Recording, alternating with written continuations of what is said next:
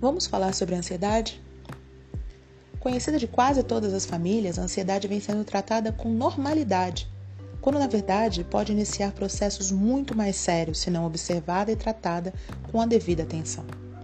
Pensa nesse momento de pandemia que mudou a vida de tantas formas, o quanto a sensação de estresse alavancou a ansiedade das pessoas, incluindo crianças e adolescentes.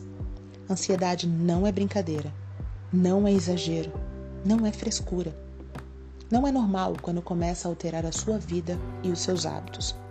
Observe os seus pensamentos, sentimentos e atitudes, e a qualquer sinal de que algo não está bem, procure ajuda.